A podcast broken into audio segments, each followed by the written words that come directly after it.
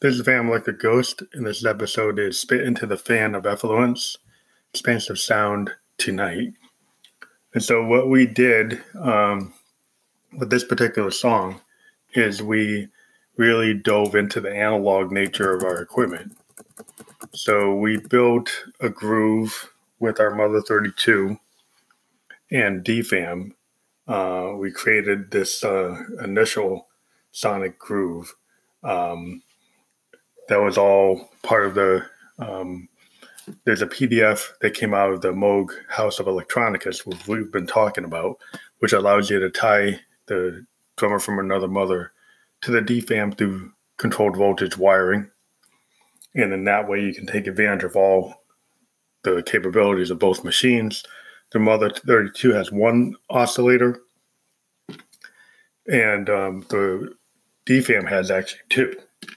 And then the DFAM has an analog sequencer, but the Mother 32 has a, a MIDI 32 step sequencer. The DFAM only has an eight step controlled voltage um, sequencer.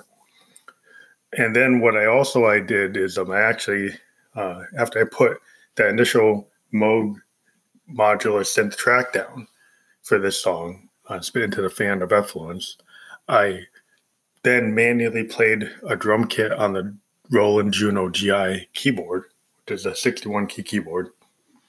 I manually played it to the uh, analog synth um, rhythmic track. And then on top of that, I did a Mother 32 um, series of, uh, well, it's actually a track of me playing a lead on the Mother 32 that goes from the top end of the keyboard on the Roland Juno GI down to the bottom. Uh, so it's a riff that kind of follows the whole length of the keyboard. And um, it's kind of interesting. And so it's got, this song's got, you know, like a double analog. Uh, it's got a double, it's got an initial track of Mother 32 DFAM and then a lead track on the Mother 32.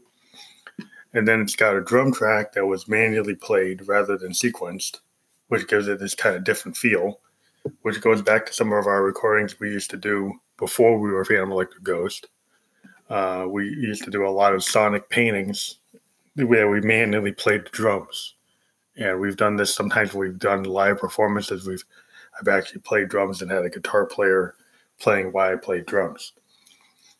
Uh, it's something I used to do going back to even when I was in high school with synthesizers. I took advantage of the fact that synthesizers can do drum kits and sometimes you can just you know if you can want to be with a like a, a more rock oriented band and not just do keys you can do either play bass on a synth or you can play drums on a synth. If you mainly play drums it gives it gives you a feel like a real drummer. Um, as good as i can get to be uh, not programming but um, live playing. So this song basically is uh, josephine going on um, in some ways, like I was thinking, maybe I should tag it as Stephanie, her sister, because their voice is a little different. It's a little lower pitch, and we usually, when we use a lower pitch uh, vocal, we we say it's Stephanie Ann Windhover, which is Josephine's sister. However, because Josephine is actually more well known, and it's still kind of she actually refers to herself in the song. We decided, okay, well, you know, this is just Josephine with a little lower vamp than normal. The idea that, you know, she's talking about the idea like, you know, you spit into the wind and she spit into his fan and then it's getting on all of her so called friends, her fake friends. Um, and so it's, it's kind of this venomous thing is like she's spitting out kind of maybe venom and it's backlashing onto everyone. Uh, and it kind of shows like if you have this kind of negative energy, then it kind of just spreads and it goes on to everybody. And uh, it's just kind of a diss track against anybody that's against Josephine, anybody that's shown any kind of, you know, hate toward her or bad feelings toward her. So that's kind of what, what the track is about.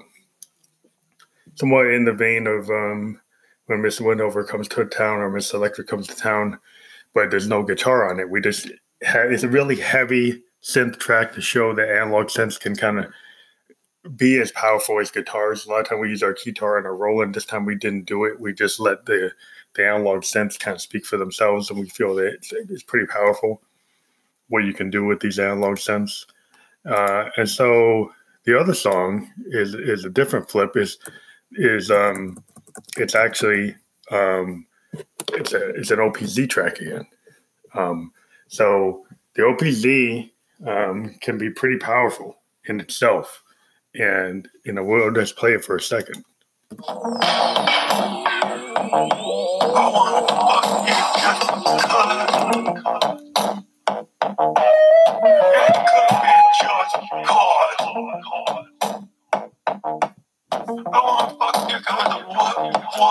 So th- this one's got pretty adult content. You know, she wants to f you just because, uh, and and this is really sounds like Stephanie to me. I think I'll tag Stephanie uh, as this particular song.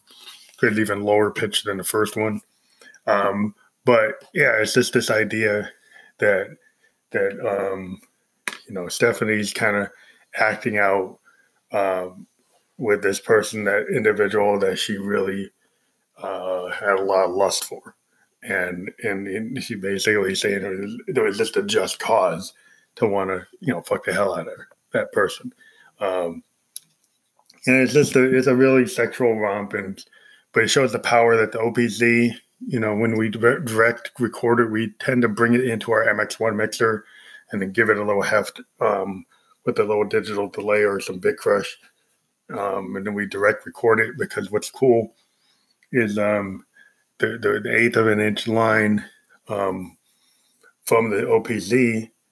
There's actually an eighth of an inch line uh, that you can put, bring in on on an MX1 mixer. There's actually a channel, a stereo channel, so we're able to get a good stereo signal into that mixer, and then we bring it into our Zoom R, R24 record it there. And so a lot of times we'll we'll the only thing we'll do sometimes we'll manually uh, change tracks while we live record. So what we've done instead of just doing the um, that you can actually take tracks and put them together uh, using um, a method that's somewhat somewhat like an Arturia BeatStep Pro. You can chain patterns, uh, but what I find is like I like to just manually go through the patterns, and then sometimes use the manual track to uh, throw in some fills and different things that you can do. And so we re- don't record every single uh, um, instrument onto a separate track. I mean, sometimes we've done that, but we lose some spontaneity to um, the recording if we do that because it's not like a DAW where you can just go see, you know, mute the tracks and have every track being recorded. We've looked into, you know, solving this issue when we go get like uh, an Akai Force when we go to record with that, we might be able to isolate all the drums as separate tracks and record them separately. Um, but so far, we typically record all of our percussion tracks on like uh, one on a stereo channel, like lines one and two or three and four, or five and six, like that.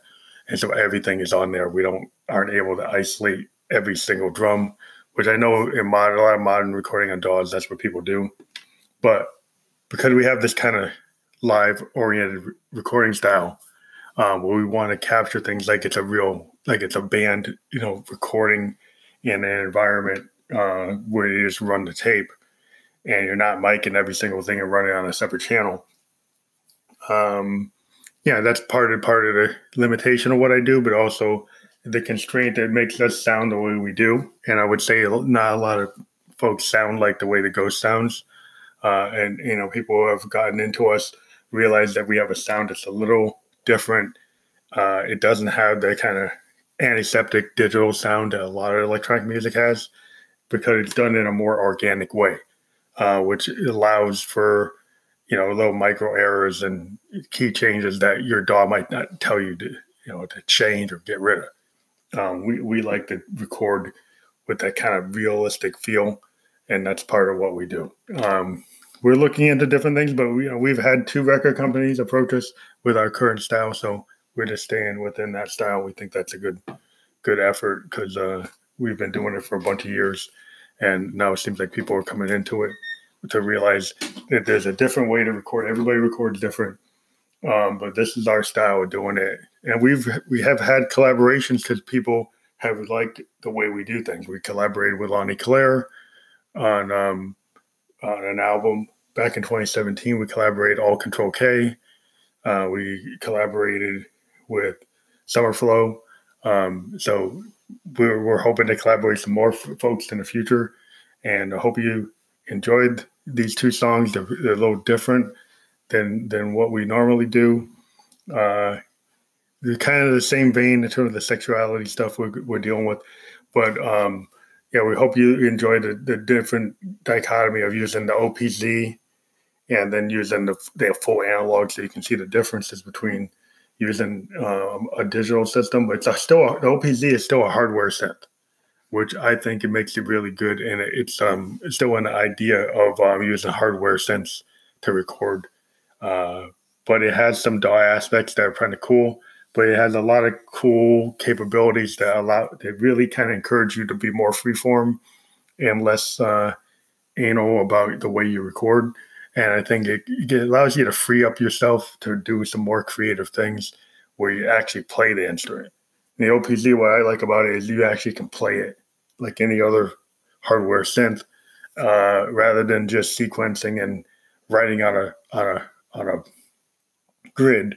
And and there's nothing wrong with that but you know when you're a musician you, and you're uh, you're a keyboardist you want to be able to play your instrument and kind of have that show off what you can do. And so what we do with our music is we show off what we've been doing for the last 30 years in terms of playing keyboards and and trying to bring uh, our vision of how synthesizers should could be used that should be used, but like how they can be used. We try to expansive sound is basically expanding everything you can do with electronic music.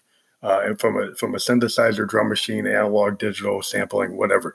We use Euroracks, we use analog, we use digital synths, we use machines like the OPZ, vocoders like the VTO3, uh, digital recorders like the RS16 from Zoom and R24, uh, we're like I said, we're looking to modernize a little bit with the Akai Force, but the Akai Force is still within what we want to do because it actually is a playable production system that encourages the user to actually play live and actually put live recording into it and play it live because you can actually play the grid live with all kinds of key changes that and ranges that you could normally not do on a keyboard. And I think that kind of goes back to the Moog concept on the original modulars that you can do things with a modular sequencer that you can't physically do on a keyboard. And that's part of electronic music to this day. And we see DJs doing stuff like that and producers doing that, but also being able to use a keyboard or use alternative input methods where you can actually still use um, your fingers, like on a Rene or on um, a, a ROLI, when Arturia BeatStep Pro, or on an Akai Force or MPC that's how, how you can kind of push the genre forward by using different capabilities. Now we have um, sponsors. We have CIN Pals, a different type of social network.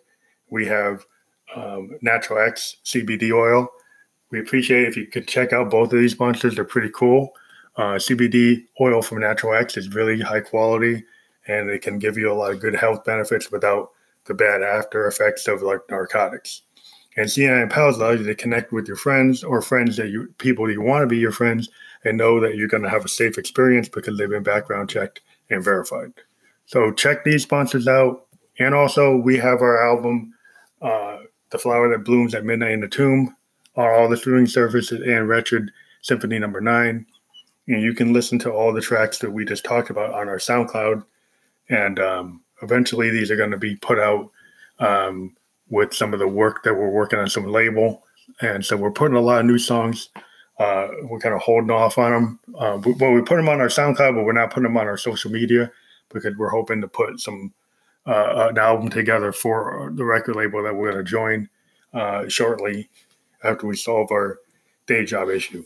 So again, if you want to be a supporter of the Ghost and keep us off the road and make us keep us in the studio more, uh, become a supporter of the of the of the podcast, and we'll we'll we'll be able to send you some pretty cool stuff in terms of like audio files. If you if you join, we'll send you some pretty cool things we've had done in the past, like some of our Bandcamp albums that we just did from 2016. There's a lot of material we have on SoundCloud they might not know about. We can clue you in on. And so if you join, we can get you into listening to a lot of songs. We've got over 1,600 songs So we have an endless supply of music if you're into what we do. And so if you want to support us, help us out, that'd be really great. And we'll talk to you later. Thank you.